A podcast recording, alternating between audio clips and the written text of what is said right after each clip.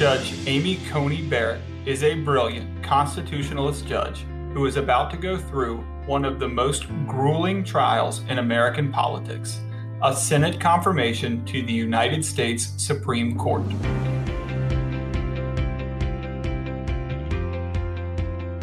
Welcome to the first episode of Perspectives, the confirmation of Amy Coney Barrett.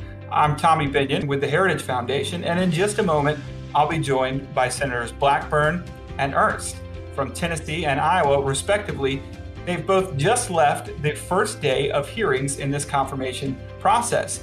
Thank you so much for agreeing to share your unique perspectives on this historic confirmation with the American people. You know, I can't think of anything more interesting happening right now, and I can't think of any more relevant perspective than that of your own. I'm so glad to have you with us today. Yeah, thank you so much, Tommy. It's great to be with you. Oh, thank you. Absolutely. I am looking forward to going through this process and just so pleased to join you today. Thanks.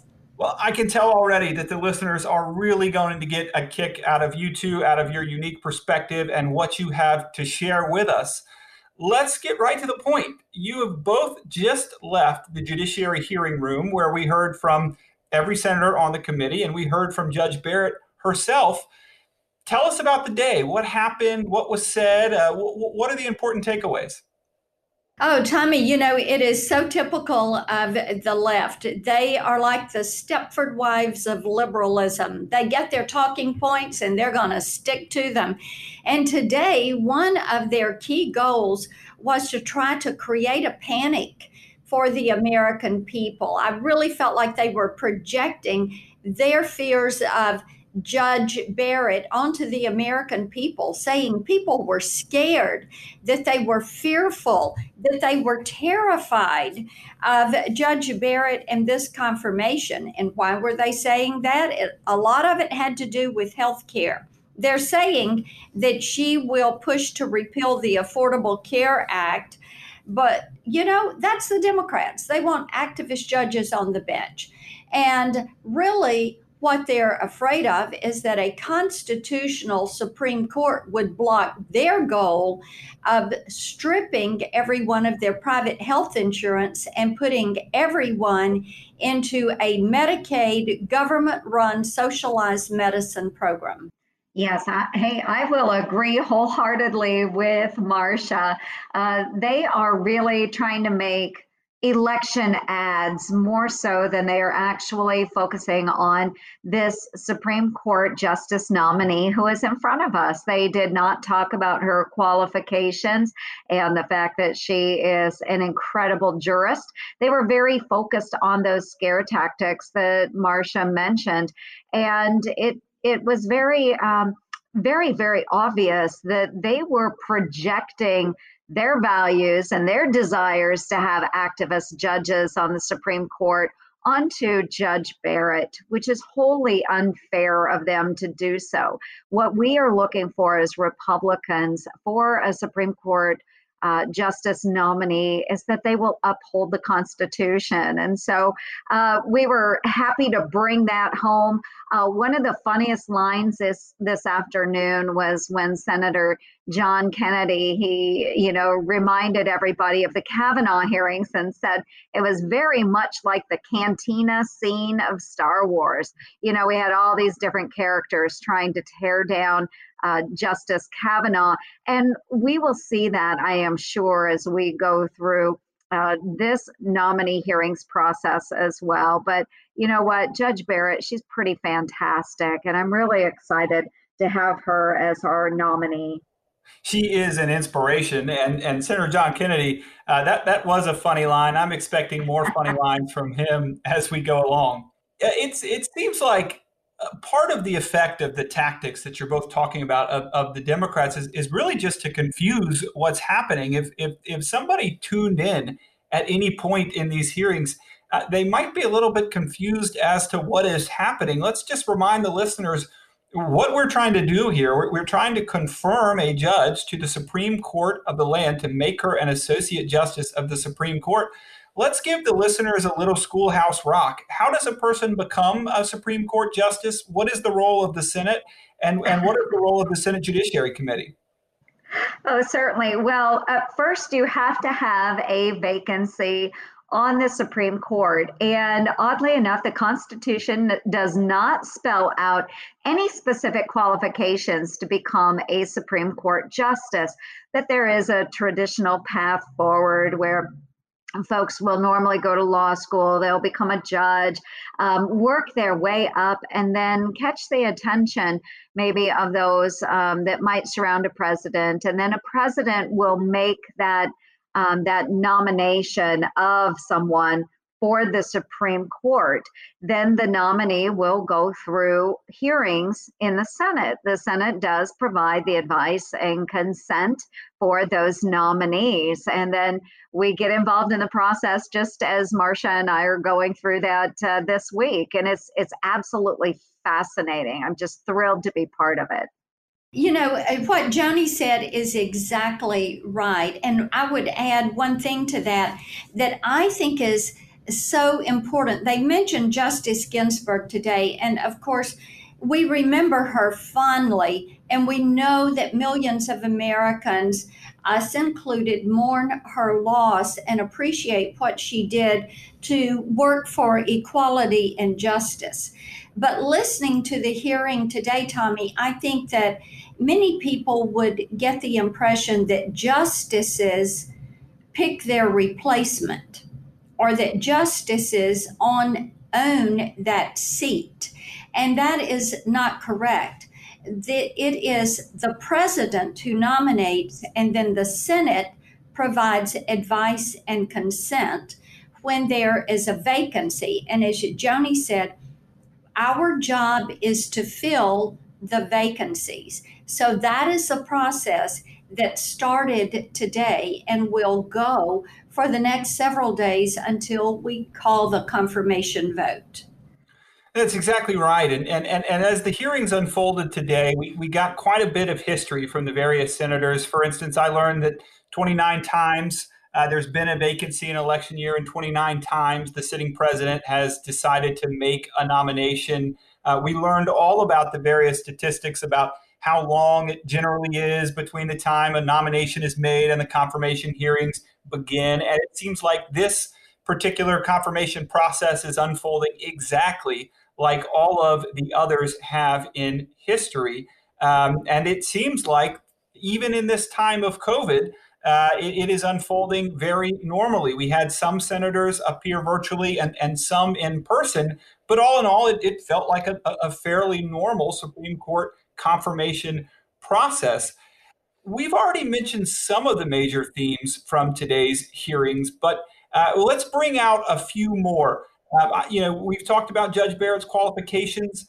Uh, the left seemed focused on some certain issues. Senator Blackburn, you referenced healthcare. Uh, tease that out a little bit more for us. Yes, I thought it was so curious. You know, they it is as if they were in a finance committee hearing or a help committee hearing because they kept talking about the Affordable Care Act. And they were talking about the millions of Americans that would lose their health care if you confirmed Judge Barrett. Well, what they're doing is saying they know how she's going to vote on a case that is set to go before the court on November 10th. That is incorrect. They do not know how she is going to vote. The reason they don't know is that Judge Barrett is a textualist and an originalist when it comes to the court. That means, just like Justice Scalia, she believes that the Constitution is a fixed document. And so they can't say they know how she is going to proceed on any given case.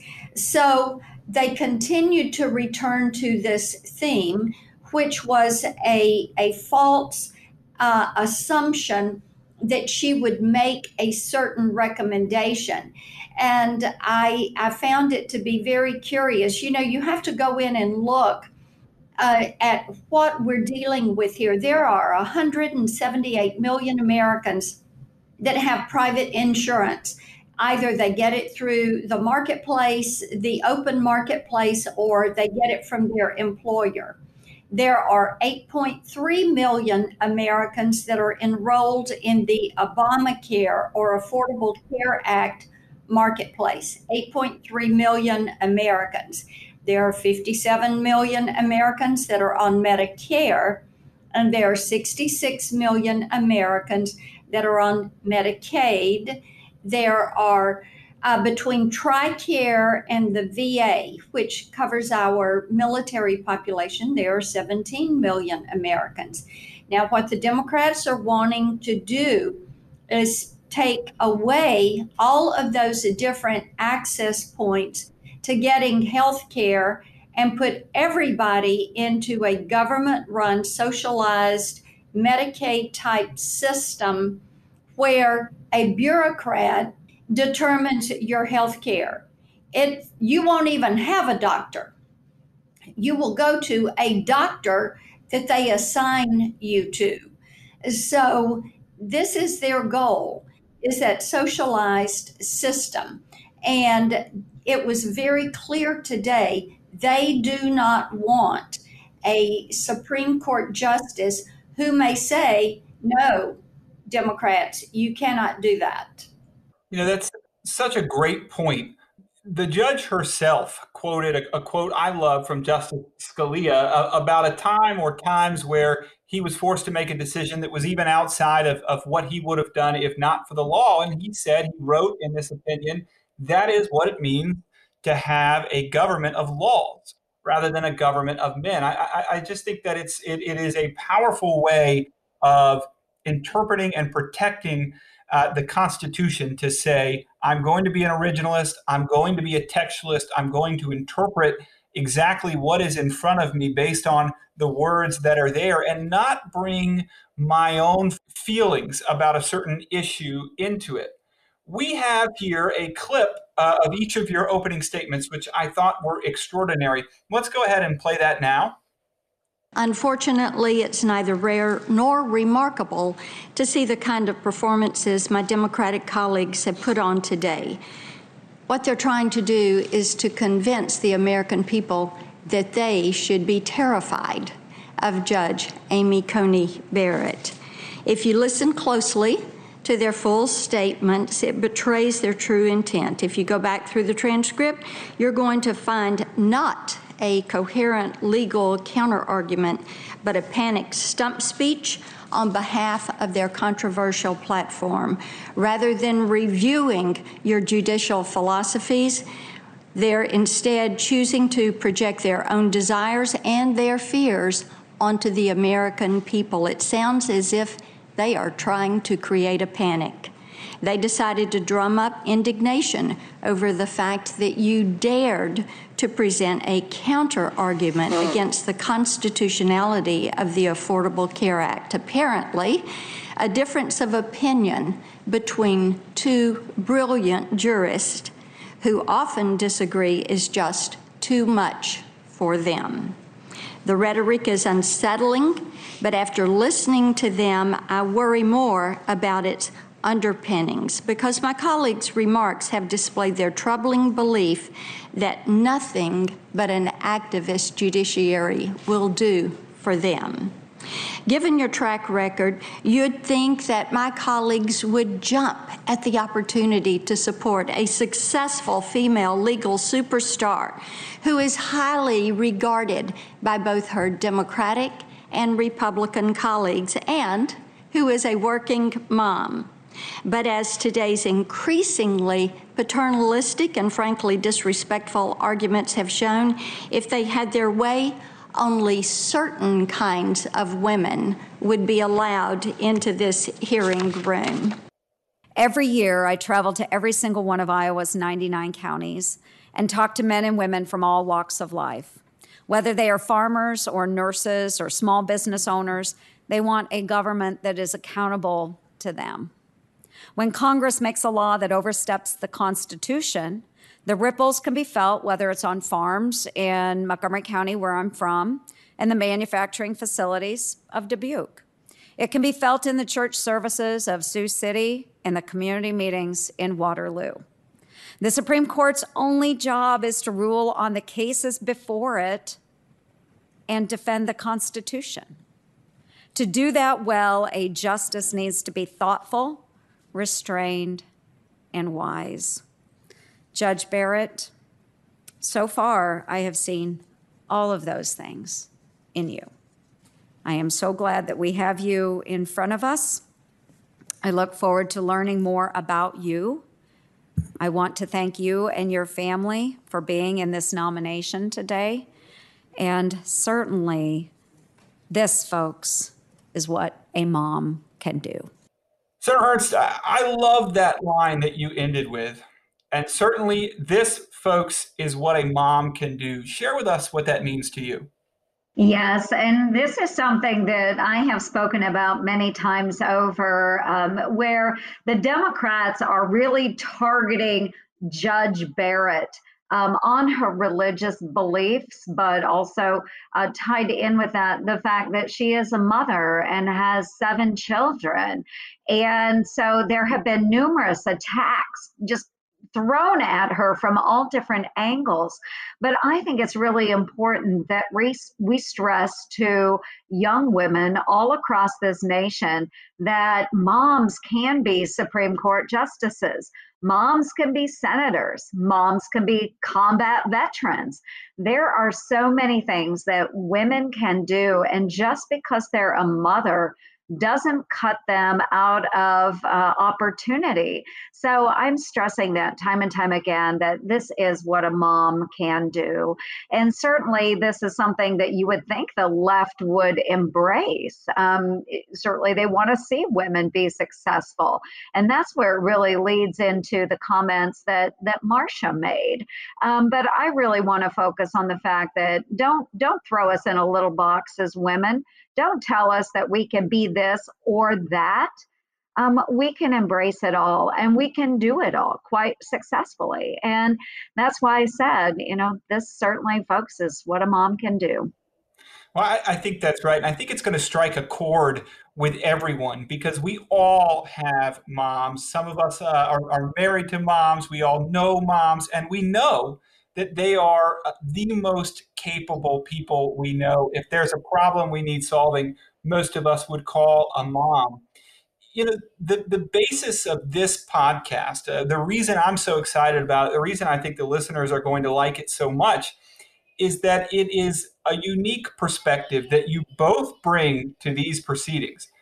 It's different than everyone else in the room. And, and of course, everyone will be watching Judge Barrett, but you'll have a very keen understanding of what it's like for her. In fact, speaking of the word perspective, in her opening statement, she mentioned she was going to bring a different perspective to the bench. Let's play that clip now. And I might bring a few new perspectives to the bench. As the president noted when he announced my nomination, I would be the first mother of school aged children to serve on the court. And I know that it would make Senators Young and Braun happy to know that I would be the first justice to join the court from the Seventh Circuit in 45 years. I would be the only sitting justice who didn't attend school at Harvard or Yale, but I am confident that Notre Dame could hold its own, and maybe I could even teach them a thing or two about football. As a final note, Mr. Chairman, I would like to thank the many Americans from all walks of life who have reached out with messages of support over the course of my nomination. I believe in the power of prayer, and it has been uplifting to hear that so many people are praying for me. I look forward to answering the committee's questions over the coming days. And if I am fortunate enough to be confirmed, I pledge to faithfully and impartially discharge my duties to the American people as an Associate Justice of the Supreme Court. Thank you. I, I, love that portion of her opening statement, and, and, and the word perspective perked my ears up because I knew that we were uh, going to be recording this podcast this week. Talk about the perspective that you'll bring uh, to these hearings that's unique to you. Yes, I, th- I, think this is a great opportunity for Marsha and I to sit through the committee hearings, uh, obviously, hear the wonderful qualifications that uh, Judge Amy Coney Barrett is bringing to the Supreme Court and how important that will be. But for those of us on the committee being in that room, being able to share our support with Judge Barrett will be really, really important. Bringing our perspectives, you know, as I, I mentioned in my opening statements as well, I'm not a lawyer and I'm on the committee, but I am a mother. I am a United States Senator. I'm a combat veteran. Um, I've served in many different capacities through my lifetime. I've had struggles as a working mom. All of these issues that are really important and should be important as well to a member of the Supreme Court. So I have a little different perspective, maybe than others might. You know, we have some really brilliant lawyers um, on our committee. They will obviously focus very much on the Constitution and what her role should be as a Supreme Court justice.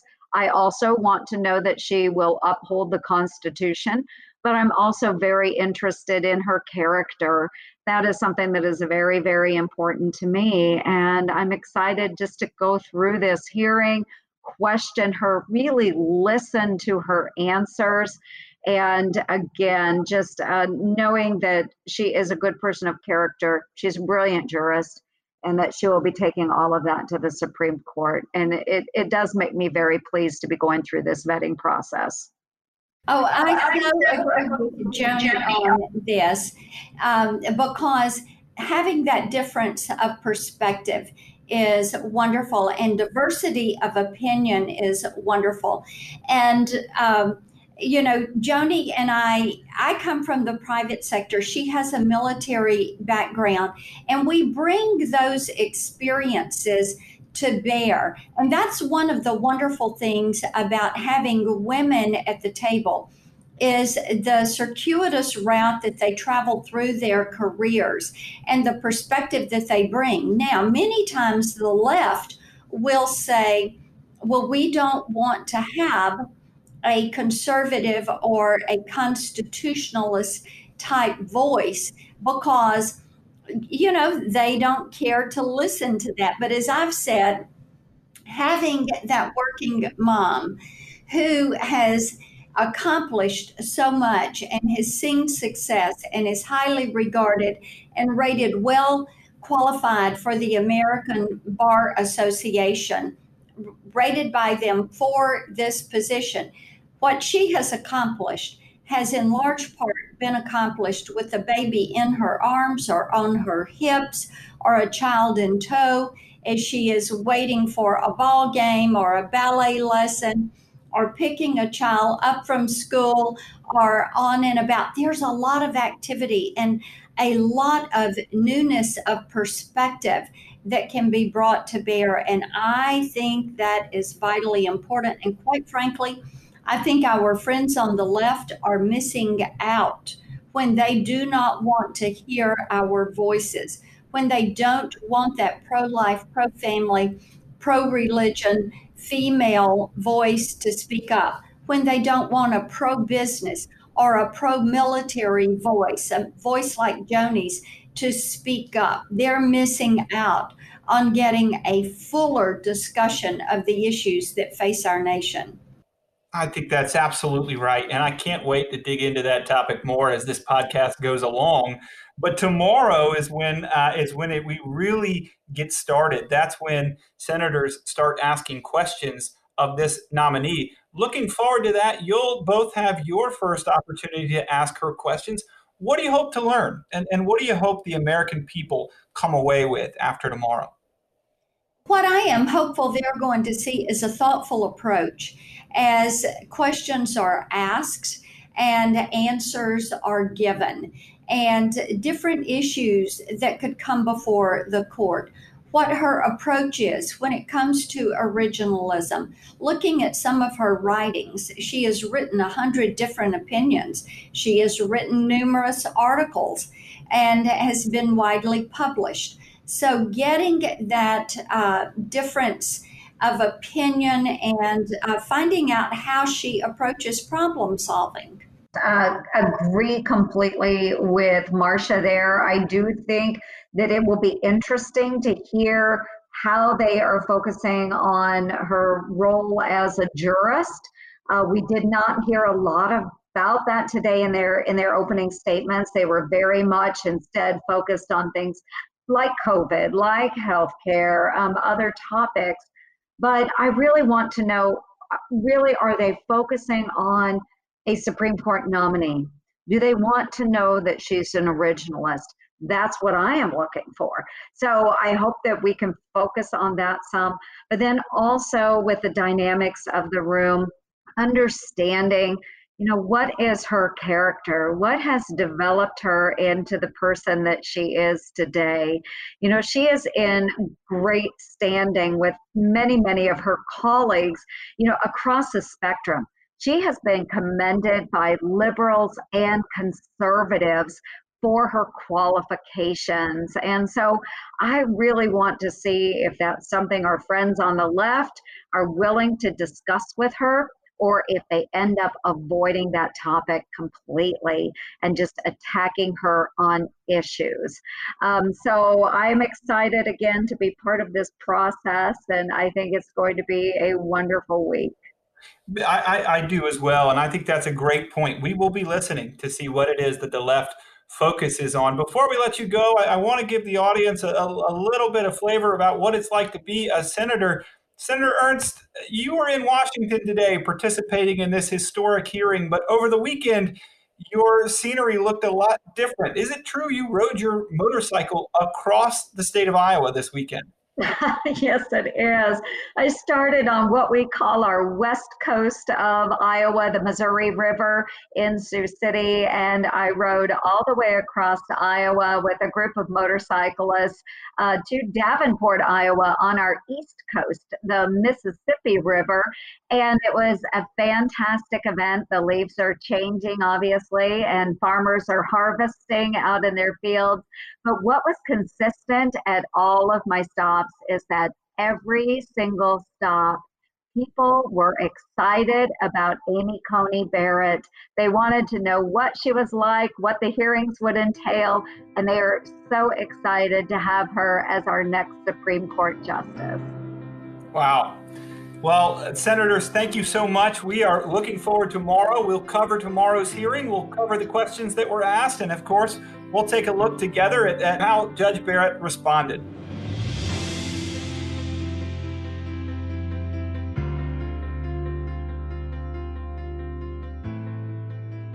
Perspectives is brought to you by more than half a million members of the Heritage Foundation. Sound designed by Lauren Evans, Mark Guiney, and John Pop.